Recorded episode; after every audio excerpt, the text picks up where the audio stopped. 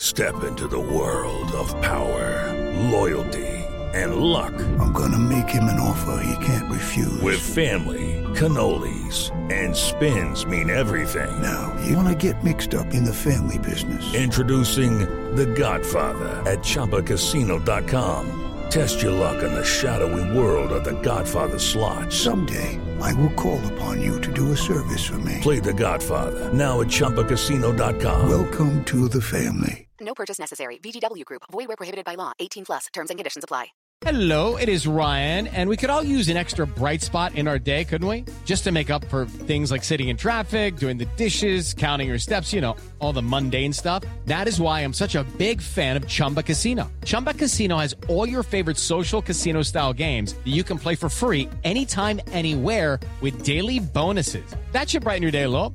Actually, a lot. So sign up now at chumbacasino.com. That's chumbacasino.com. No purchase necessary. Group. Void were prohibited by law. See terms and conditions. 18 plus. Hey guys, it is Ryan. I'm not sure if you know this about me, but I'm a bit of a fun fanatic when I can. I like to work, but I like fun too. It's a thing. And now the truth is out there. I can tell you about my favorite place to have fun. Chumba Casino. They have hundreds of social casino style games to choose from with new games released each week. You can play for free anytime, anywhere and each day brings a new chance to collect daily bonuses. So join me in the fun. Sign up now at ChumbaCasino.com. No purchase necessary. VGW Group. Void were prohibited by law. See terms and conditions. 18 plus.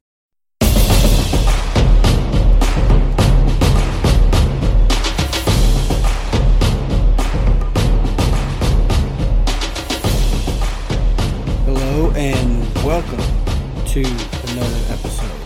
As you can see, there have been some changes in the podcast. What is formerly known as SWC College Football is now titled The Bear Den, a Baylor sports podcast. I decided to hone the focus of the podcast away from the nine teams that formerly made up the Southwest Conference into the team I was most passionate about. And that team that I'm most passionate about is my school that I attended, and that is Baylor University. So we are going to focus on Baylor athletics, starting off with Baylor football season in about a month, a little over a month from now, and we are going to talk about all things Baylor sports. And so we're going to have guests on to talk about Baylor sports. We're going to have game previews. We're going to talk about the week that was in the Baylor sphere, so to speak. And for a special treat on this inaugural episode of The Bear Den, we have a special guest where we talk about the state of college football in the state of Texas. And that is Mr. Shehan Jeyarajah from Dave Campbell's Texas Football. You can also catch him on the Republican Football Podcast and Dave Campbell's TexasFootball.com or TexasFootball.com. So please sit back and relax and listen to the podcast as we have a conversation regarding the state of college football in the state of Texas. Last time. We're now joined by Shehan Jeyarajah of Dave Campbell's Texas Football. He is the college football insider for Dave Campbell's Texas Football. Thank you for joining us. He's also the host of many too. I mean, a couple of different podcasts. All over the place, but we certainly uh, thank Shehan for uh, joining us today. Yeah, thank you so much for having me. Um, so I, I originally asked you on to talk about specifically about like Houston and SMU, but um, based on just like the events of the last, I don't know, twelve days maybe, um, I want to take more of a, like a thirty thousand foot view of a college football in the state of Texas, and so what's your take on the current state of college football in Texas um, right now going into 2021? Well, I think certainly heading into this upcoming season, there's a lot of reasons for optimism. I think that Baylor's going to be a whole lot better than they were last year. I think that TCU has a chance to potentially compete for the Big 12.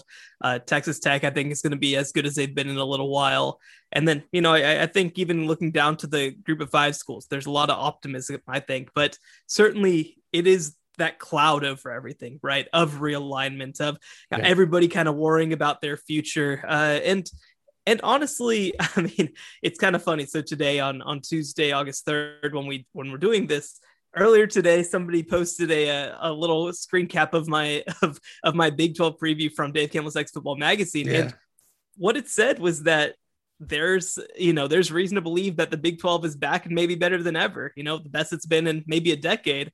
And obviously in just the month since I've written that preview all this has happened. So certainly I think that the football in the league is going to be really good this year but uh but certainly it's hard to it's hard to feel all that when there's so much moving around uh, kind of behind the scenes. Yeah, and uh, moving forward, like I was listening to the Senate hearing or whatever uh, yesterday, and I heard Matt Crow say that about the Texas unique position of having five Power Five programs. How would that this that the overall view of college football in Texas be affected if it went from five to two potentially um, Power Five programs in the state of Texas? Well, it's so interesting because so much of realignment and so much of college football has been determined by geography, which I do think big picture is a good thing. But, you know, it's funny. Texas has kind of ended up in the middle of so many situations, right? You kind of, because like the Pac 12 is not a stronger league than the Mhm. Big 12 was. The, the ACC hasn't really been a stronger league outside of Clemson than the Big 12 has been.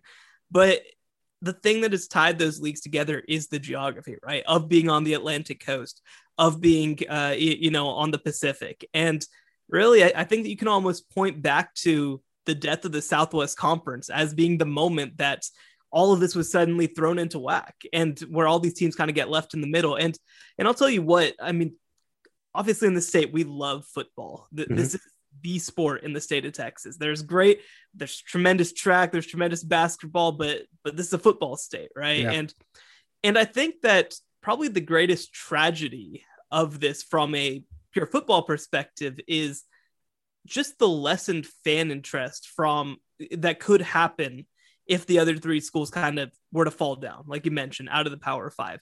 I don't think it would disappear by any means, right? Like Baylor, Texas Tech, uh, you know, TCU, they they'd still be very motivated. I still think there'd be a lot of fans.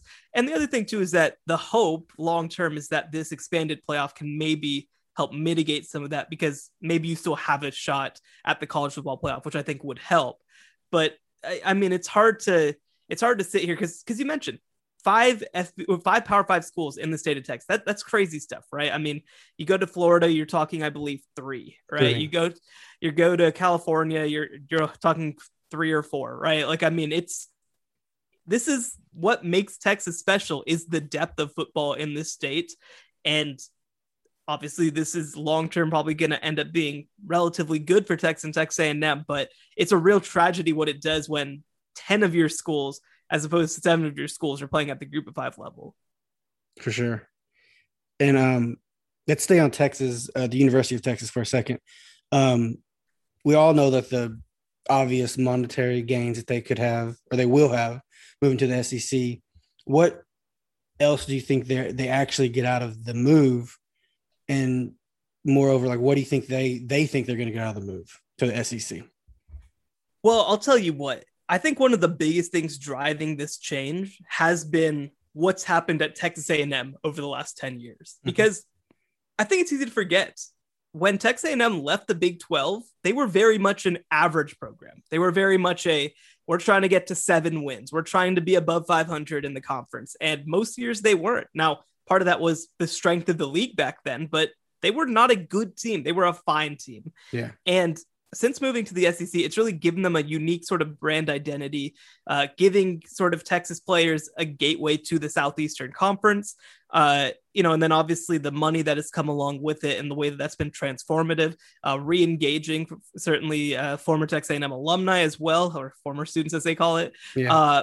You know, and so I think that in a lot of ways, Texas A&M moving to the SEC has been transformative for not just what that program is, but what that institution is long term. And I think that people at the University of Texas, where you know, you know, look, Texas has been the flagship of the state for ever, basically since the 1870s, since it was founded. Uh, they see Texas A&M, who you know they not so lovingly call little brother, kind of Yeah. surpassed them in almost every way. I think that that's a big factor because if Texas A&M was going seven and five in the SEC, I don't think there'd be this desire. But there's a feeling I think at Texas that they are falling behind. That they are not competing for national championships, that they're seeing Texas A&M pass them, that they're seeing Oklahoma pass them, that they're seeing LSU, Georgia, obviously Alabama pass them. And yeah. and there's I think a lot of frustration, especially since the reality is too, everybody who is post college, they remember 2005.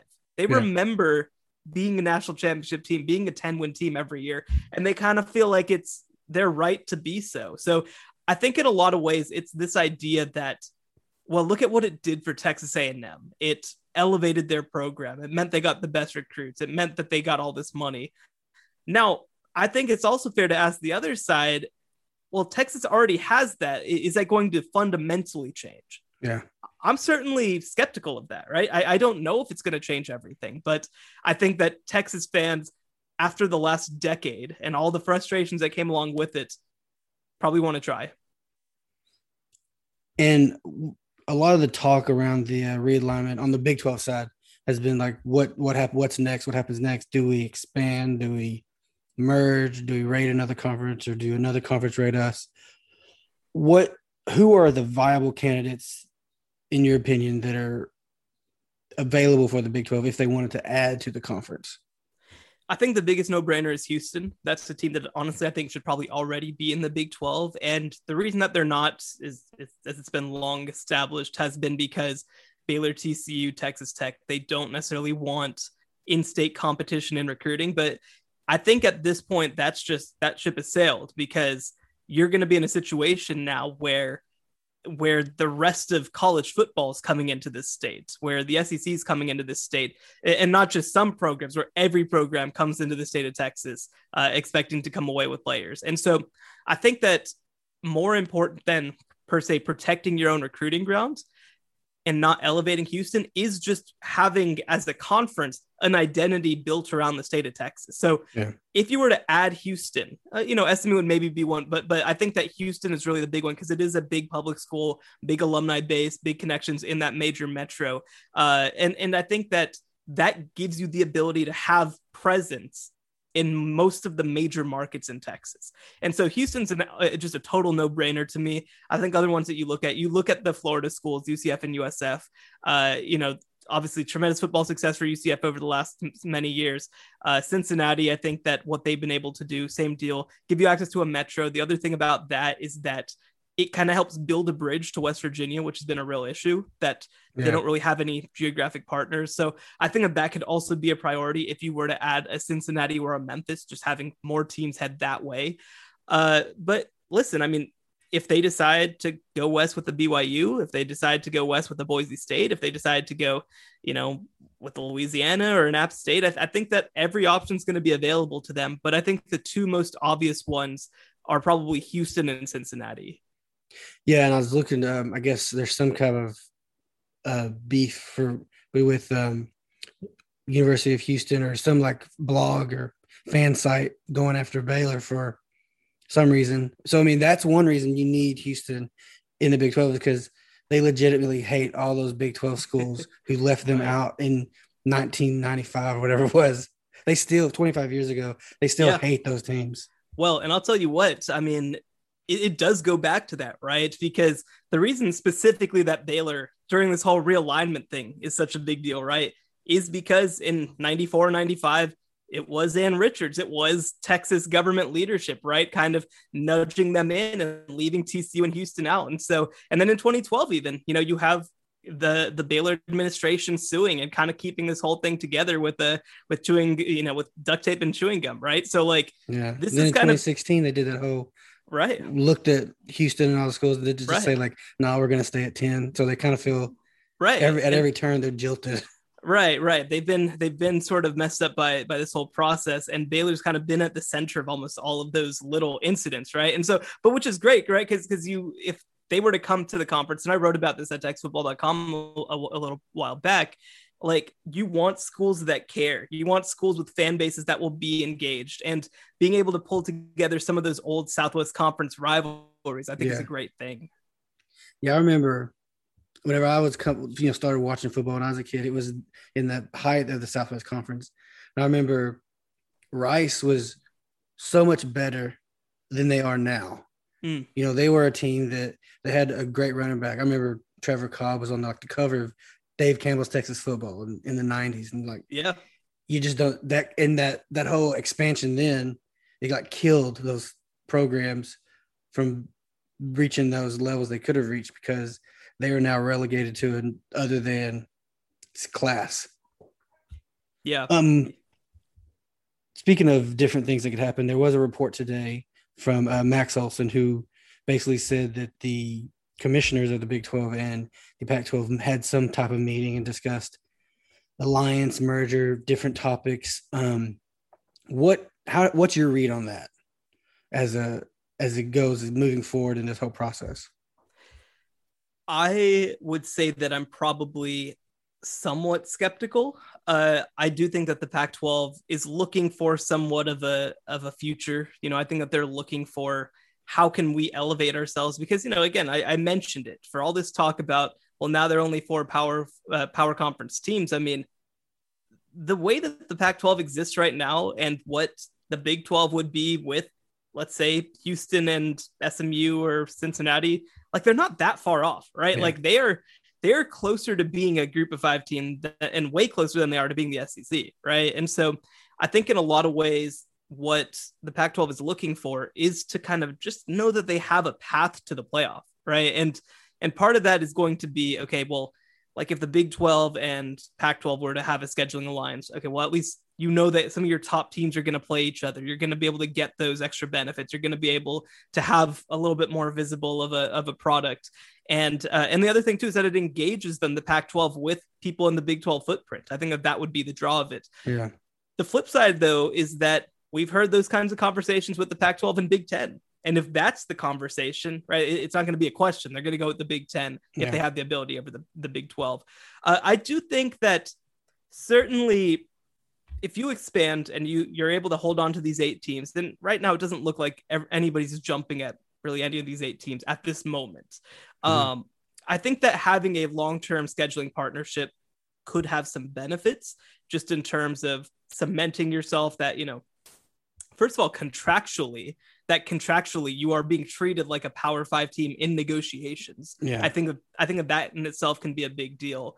Uh but also just long term like again if there are four spots there aren't four spots right now but but you know uh, or long term we think that there's going to be more than four spots. But if there are four spots to kind of know that okay well there's going to be a battle royale between the top of the big 12 and the top of the pac 12 and maybe one of those teams gets the playoff spot right? Like like at least that kind of gives you a little bit more straightforward of a path. Now again i i don't know how much to read into it. Uh i saw somebody i can't remember who who, who posted this tweet you know somebody said listen if bob bowlesby really thought that this was going to happen he wouldn't have leaked it right? Like he wouldn't that.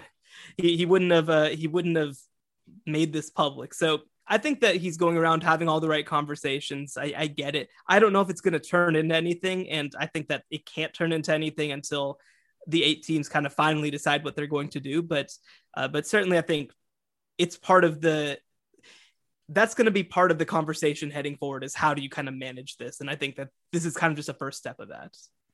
Yeah, I mean, I think their initial response, I think, is they want to hold OU and Texas to that four years because they would to keep on collecting those uh, those revenue checks.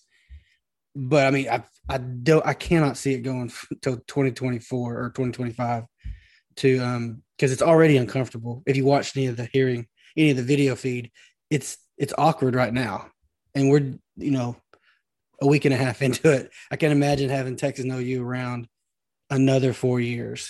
That just seems Yeah. like a, not a tenable situation. Right. And you know what? The, I think the big thing is if the Big 12 were to break up, right, I think that it takes a vote of 75% of its members to sort of dissipate the conference Yeah. and nobody make any money, right? And so, uh, or nobody pay a buyout, rather. Well, if you keep it together until then, right, th- then they have to do something. I think that we all seriously doubt that they're going to keep playing through the 2024 football season in the Mhm. Big 12. But it forces them to make some difficult decisions or it forces somebody to make concessions. I think that certainly, uh, you know, I mean, ESPN's kind of been at the center of this. Maybe you force ESPN to make some concessions in terms of extending the Big 12 contract. Maybe you you force uh, Texas and Oklahoma to just pay that money, right? I think in a lot of ways the grant of rights is the biggest bargaining chip that the Big 12 had.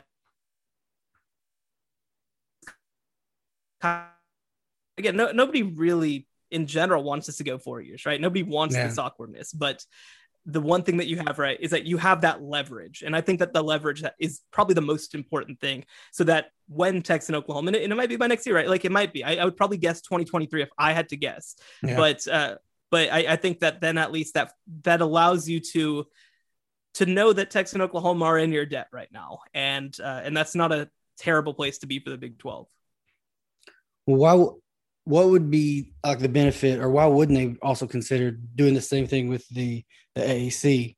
Because you already have East Coast teams that you can you know pair up with.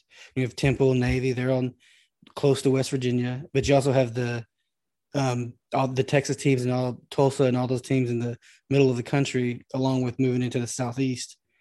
Why not do the same thing? Because it's it's almost the exact same number of teams. I mean, I think the American maybe has like 11, 11 teams, I think. So, I mean, talking about your 19 teams compared to 20 and make that, as long as Big 12 can retain its like autonomy status, make that the new big middle of America super conference type of. Yeah, well, I think that there's two parts to that, right? You mentioned maintaining autonomy status. I think that that will certainly be something that comes into question with a merger of that size. And the other thing too is that from a payout perspective, right? Because you've got eight teams right now that Yeah. make 30 something million dollars, 35 million dollars, and you've got 11 teams that make seven and a half million dollars in conference payouts, right? So you have to find like a big sort of medium between those two things. And the other thing too that I, you know, from the the sort of eight left behinds perspective is that in a lot of ways, I think that they're trying to do whatever it takes to cement themselves as being seen as power conference teams, Yeah. right? And and so combining with the AAC, while I think that it would certainly create some stability long term, it would certainly look like the eight stepping down more than somebody being brought up, you know? Yeah. And so, and the other thing too is that in the AAC, you know, if you're the Big 12, you don't have to take everybody is the big thing. And so you there's some dead weight right now in the AAC, right? Like sure. I don't think that the Big 12 would want Tulsa. Tulsa's No. in a bad financial position right now.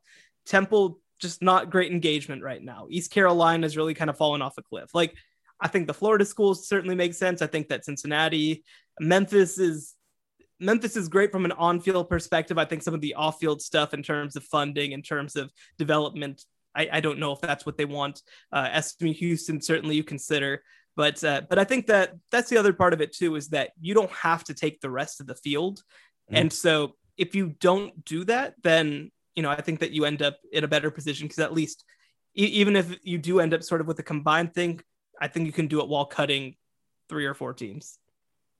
And I was I was also, you know, thinking about this the other day. It was the the exit of OU and Texas creates kind of like a power vacuum where you have these two tentpole programs, these brands. You know, OU six straight championships, and Texas is just like the flagship of of the state of Texas.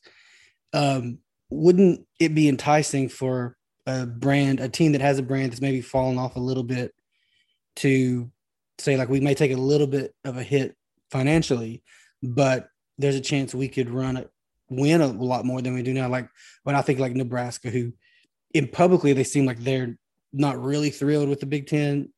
I mean, they like I'm sure they love the checks coming in, but they're they don't like their position, I guess, in the conference. They could come in because they're they were one of the founding members of the Big 12, the former Big Eight member. They could really take that fill that void of this big brand in this conference, or even Arkansas that- from the SEC as well. No, I mean I think that I think that it makes so much sense on field for Arkansas to be a member of the Big 12 for like you mentioned Nebraska for even a Colorado for you know just just to bring people back basically, right? Yeah. But I think that the thing is is that if you are compare the SEC and the Big 10 to a lifeboat, right? Yeah, you don't want to end up in a position where you're not on the lifeboat, right? Let's wh- whenever the ship leaves the station, you don't want to worry that you're in an unstable position, right? Because Yeah. because if you are Arkansas, for example, I mean, yes, it's been totally miserable on the field. I don't know why, if you're an Arkansas fan, you'd basically even go to football games at this point. Like, what's the point? It's not that fun. Like, yeah, cool, I guess, you know, go watch your team go three and seven. But uh, but at the same time, you know right now in this moment, you are not going to get left behind unless just everybody gets left behind except the top teams, right? You Mhm. are in a very safe, stable position. You're making a lot of money. I think the money matters. I think the stability matters just as much. And and that's that's this actually comes back to something that early obviously has become annoying about being in college football, being in that world, which is that winning doesn't really matter. Yeah. Be- being successful doesn't really matter because uh, like you said, so many so many places have gone to situations where they know that Missouri's never going to win again, right? Missouri's never going to win more than like 8 games, maybe ever again. And Like 2007 is not happening again. Right, right. Like they're never going to have like a crazy upside season. Whereas you mentioned since 2007, right? You've got multiple Baylor teams, you've got multiple TCU teams, you've got multiple, you know, you have the one Texas Tech team at least, right? That that kind of broke out. And so it is possible in a conference like the Big 12 because because if you go 11 and 1 doesn't really matter what conference you're in people are going to pay some attention right Yeah.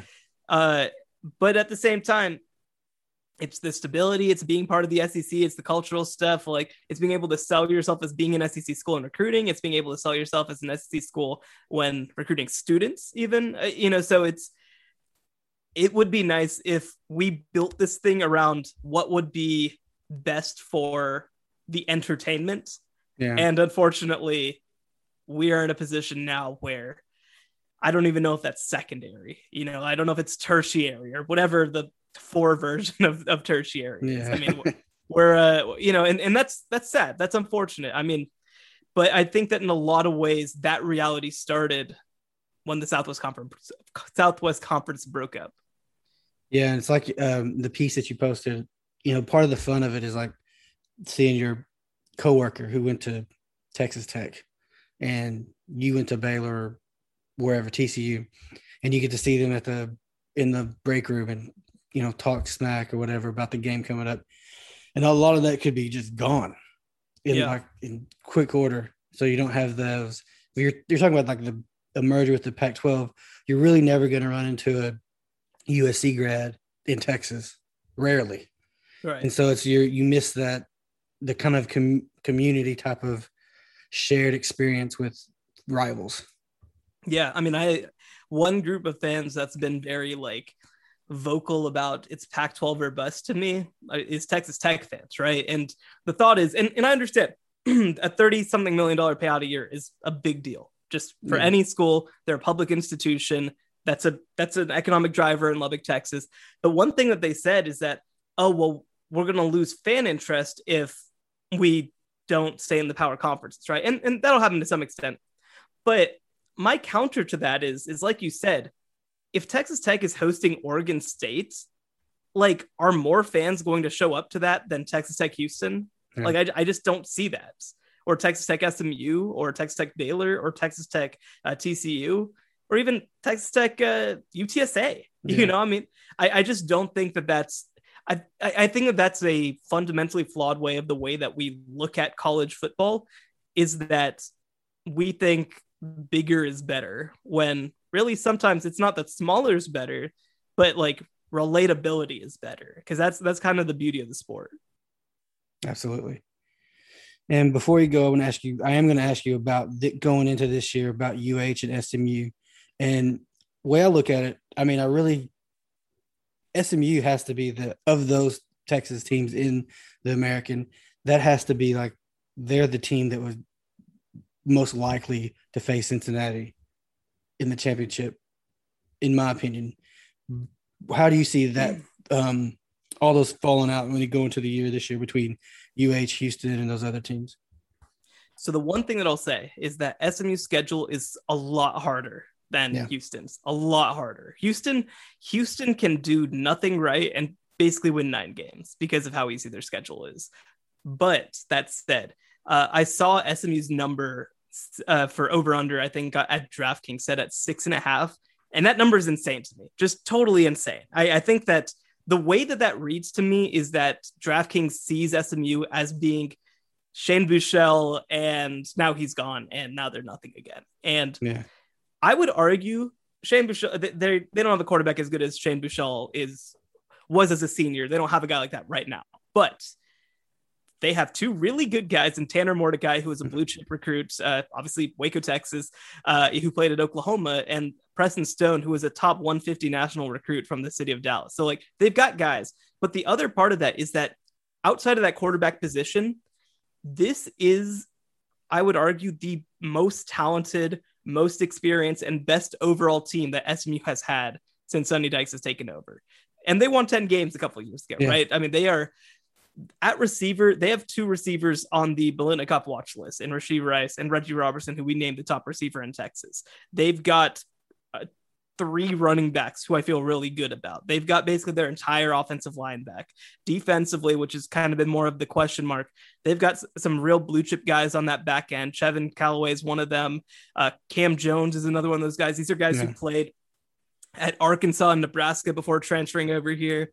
They're really good up front. They've got a Stanford transfer, Mike Williams. So, like, this is not a team that's like a nice story. This is like a team that is legitimately very talented and and very good and deep at every position at this point. So, I certainly think that SMU is the team to beat in terms of being the best overall group of five team in Texas. Now, UTSA is going to be up there in terms of record. Uh, Houston's going to be up there in terms of record just because their schedule is easy. But in terms of like put them on the field quality, I, I think that SMU is probably. I mean, not only do I think they're going to be the best of the bunch, I think that they're going to potentially they're going to be up there with most of the Power Five schools too. I mean, Yeah. Texas A&M is going to be another level, but I mean, SMU is going to be similar caliber to Texas or to TCU, and could be better than Baylor, and could be better than Texas Tech. Like this is a very good team, and I'm very excited to see what they can do, uh, even with a new quarterback under center.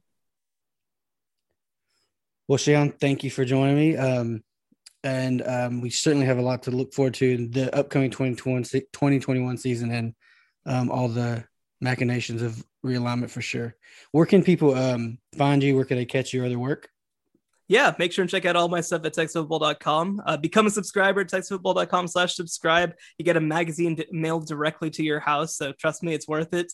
Uh, and you can follow me on Twitter at Shehan Jeyarajah. All right. Thanks, sir. Thank you for having me.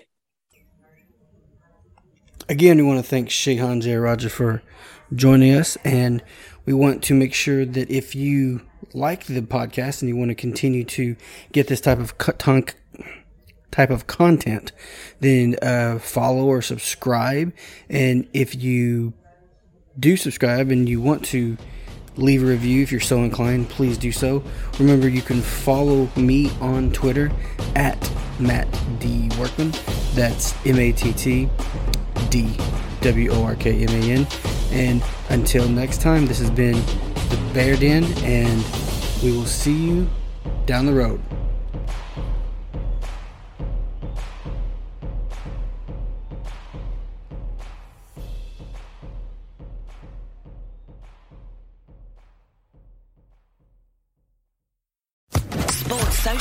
Podcast Network. This is the story of the one. As head of maintenance at a concert hall, he knows the show must always go on. That's why he works behind the scenes, ensuring every light is working, the HVAC is humming, and his facility shines. With Grainger's supplies and solutions for every challenge he faces, plus 24 7 customer support, his venue never misses a beat. Call quickgranger.com or just stop by. Grainger, for the ones who get it done.